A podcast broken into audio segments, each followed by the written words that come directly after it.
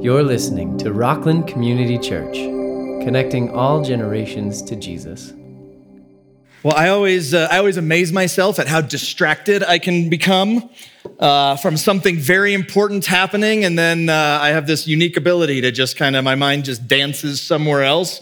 I'll be talking to my wife sometimes, and she'll kind of give me a one of these, like I think you just checked out and started thinking about something else, and I'll come back to it. And my, my take is I'm not the only one that does that. I could not handle having like a like a smartwatch, like an Apple Watch or something, because every time it dinged or buzzed or whatever sound it would make, I, that's all I could think about. And no matter how important the thing is I'm doing in front of me, I would just so be easily distracted by that. I get distracted very easily. A lot of you may get distracted pretty easily as well. And I have to say, during this Christmas season, um, this is probably the time of year where it is most easy to get distracted from the actual point of Christmas. Those first six letters of Christmas Christ. Now, when, when you hear us talk about Christmas, you might think, some of you might think, well, okay, it's a baby that's born and that's really nice, and wow, God made flesh, and it sounds like a neat story. But you need to understand when we talk about Christmas, we're not just talking about that, that little event, or that, that short, I should say, event that happened. When we think of Christmas, we think of it in the middle of the big picture.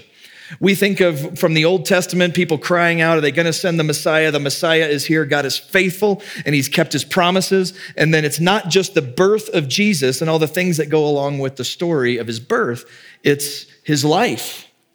It's that he went to the cross to pay for our sin. It's that he went in the grave for three days and that he rose victorious over sin, Satan, and death. It's that his first advent gives us an assurance that his second advent, his second arrival, is imminent, that it is going to happen. And so when we think about Christmas, it's not just the little slice of the story, it's the whole big picture about the amazing work that God has done. But it's easy to get distracted from that. And I have to confess, I might be part of the problem at times. I have to be very careful because, um, as many of you know, I love, love, love Christmas. I have a countdown in my office to count down until Christmas. And there it is, 364. I'll put that up here in a couple days, the saddest day of the year, December 26th, because Christmas is the farthest away. I've, i uh, have to decorate my office to kind of get in the spirit of the season. I've got a tree in my office as well. You can kind of see I got a little Charlie Brown tree down there too. So two trees in my office, maybe a bit much.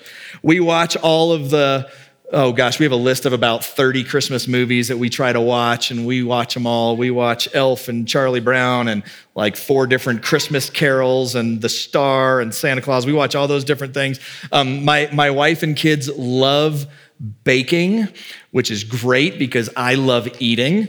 And so they bake and they are just constantly baking the entire time. That was my, my youngest made, it looks exactly like the picture, doesn't it? We made a like a Christmas tree donut hole thing. And then that is a note from my wife that says, please only have a tiny bit.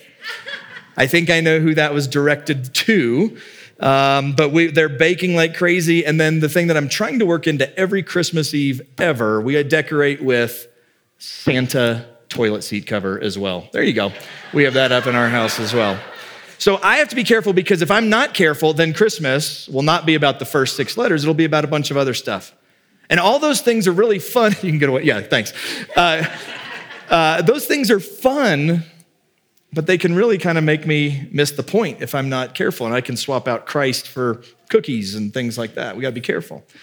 Um, some of you may have read Dave Barry. He's a columnist and a, and a comic, actually. And he, uh, he told a story about this, his kids' school's winter program. And uh, he said to avoid offending anybody, the school dropped religion altogether and started singing about the weather. At my son's school, they now hold the winter program in February and sing increasingly non memorable songs such as Winter Wonderland, Frosty the Snowman, and this is a real song, Susie Snowflake, all of which is pretty funny because we live in Miami.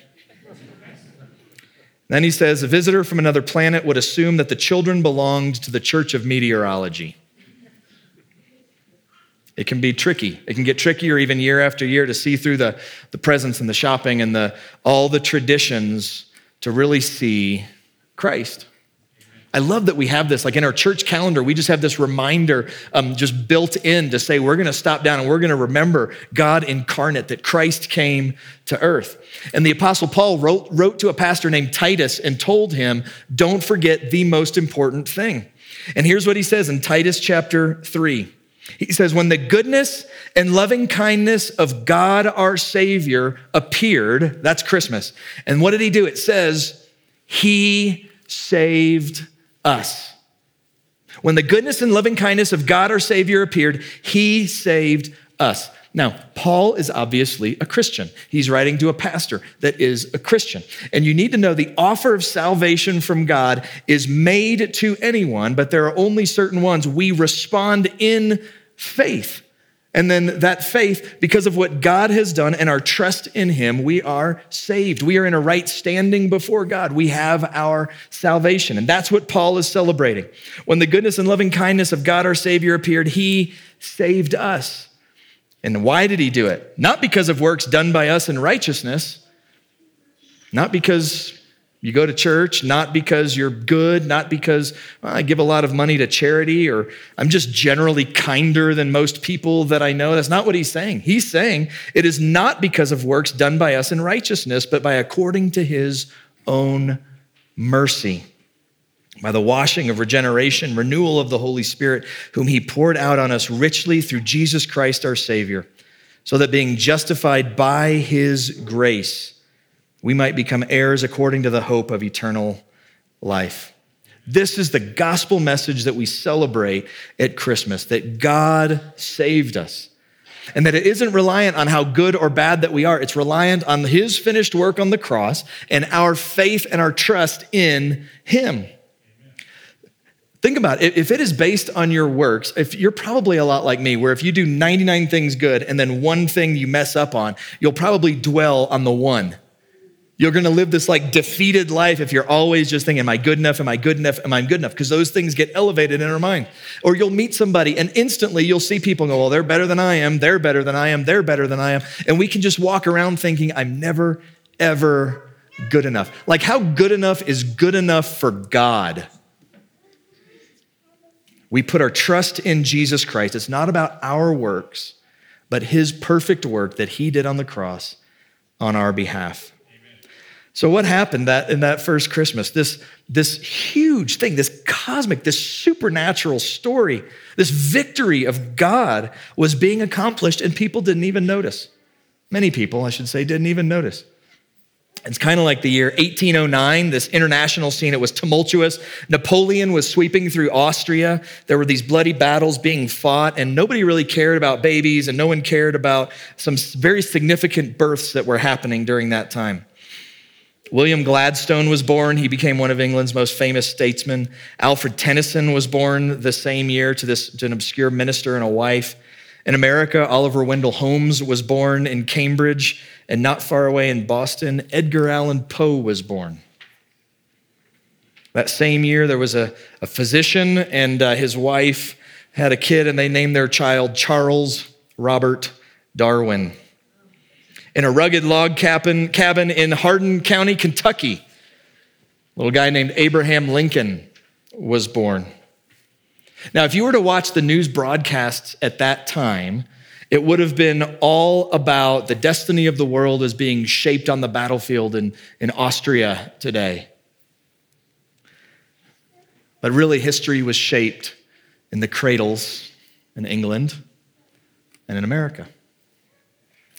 In Israel in that day, you might think, what's going on? Well, the emperor was taxing people. Remember, there was a census, and so everybody had to move to get to their hometown. That's why the, the Holy Family had to move. And so they, they went. You might go, oh, there's this big taxation going on. Um, oh, the Ro- Romans are having this victory here. This is the latest thing that the news is telling us is important, whatever it is. And what they would have missed was this young Jewish woman that cradled the biggest news of all as she held the Savior of the world in her arms. If you'd been around then, we probably wouldn't have thought, you wouldn't have thought, I wouldn't have thought that what's happening was all that significant. Some baby being born, a little stable, thrown in a manger somewhere. We might have missed it.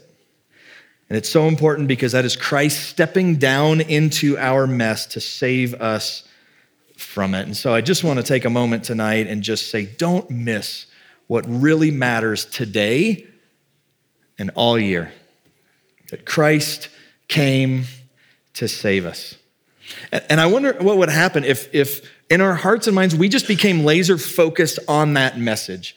If we just thought, let's be gospel centered people that would understand the story of Jesus, the message of Jesus, first and foremost, that was our focus. And try to catch any time that the world tries to tell us that there's something more important than that. In fact, if I were here tonight and it was just a, a secular sort of self help seminar that I was giving, I would give you advice like this I would say, be on the lookout because the news is going to tell you what they think is important because they want you to think it's important. Um, Twitter is going to show you literally like hashtags of what is trending, like what everybody is talking about. They're going to push things at us to say, this is important, this is important, this is important. And if, if we were here, forget church for just a minute, I would just say, you tell the world, no, thank you. I will decide what's important. Thank you very much. And you need to learn to say, I'm not going to listen what everybody else says. I want to really figure out what is important and how do I stay focused on that. Now, it's a similar thing because I'm a Christian. And so I say, I want to stay focused on what does God say matters. What matters is in Christmas, light came to the darkness and God saved us. Please be careful to substitute something that is just news for the good news. Here's your homework. You didn't know you were getting homework. I'm going to give you homework. Here it is. When you watch or read like one of those year in reviews, you know that, that we see um, you see it when you when you like the new year's eve shows or maybe you, you read the newspaper or something uh, or websites whatever it is and you start to look at the year in review and people start telling you um, here's all the big news stories of the year now, here's my guess, because this happens to me every single year, that I look back and I see the stories and I think back to when I first heard the story in the moment, whatever that event was. And I remember in that moment, it's easy. I was thinking, like, oh my goodness, our world will never be the same. The sky is falling. This is going to change everything forever. And then they'll mention another one, and I'll go, oh, I remember that. I remember because I heard that, and I thought, oh my goodness, the sky is falling. This is hugely significant. The world is changing now forever. Oh, and number three, oh my goodness, I remember that because on and on and on.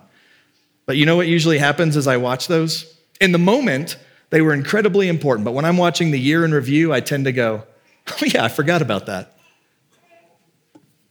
I forgot that that actually happened. The thing that in the moment feels so incredibly important, when you get some perspective and look back, some of them are, but aren't we good at just blowing them up out of proportion?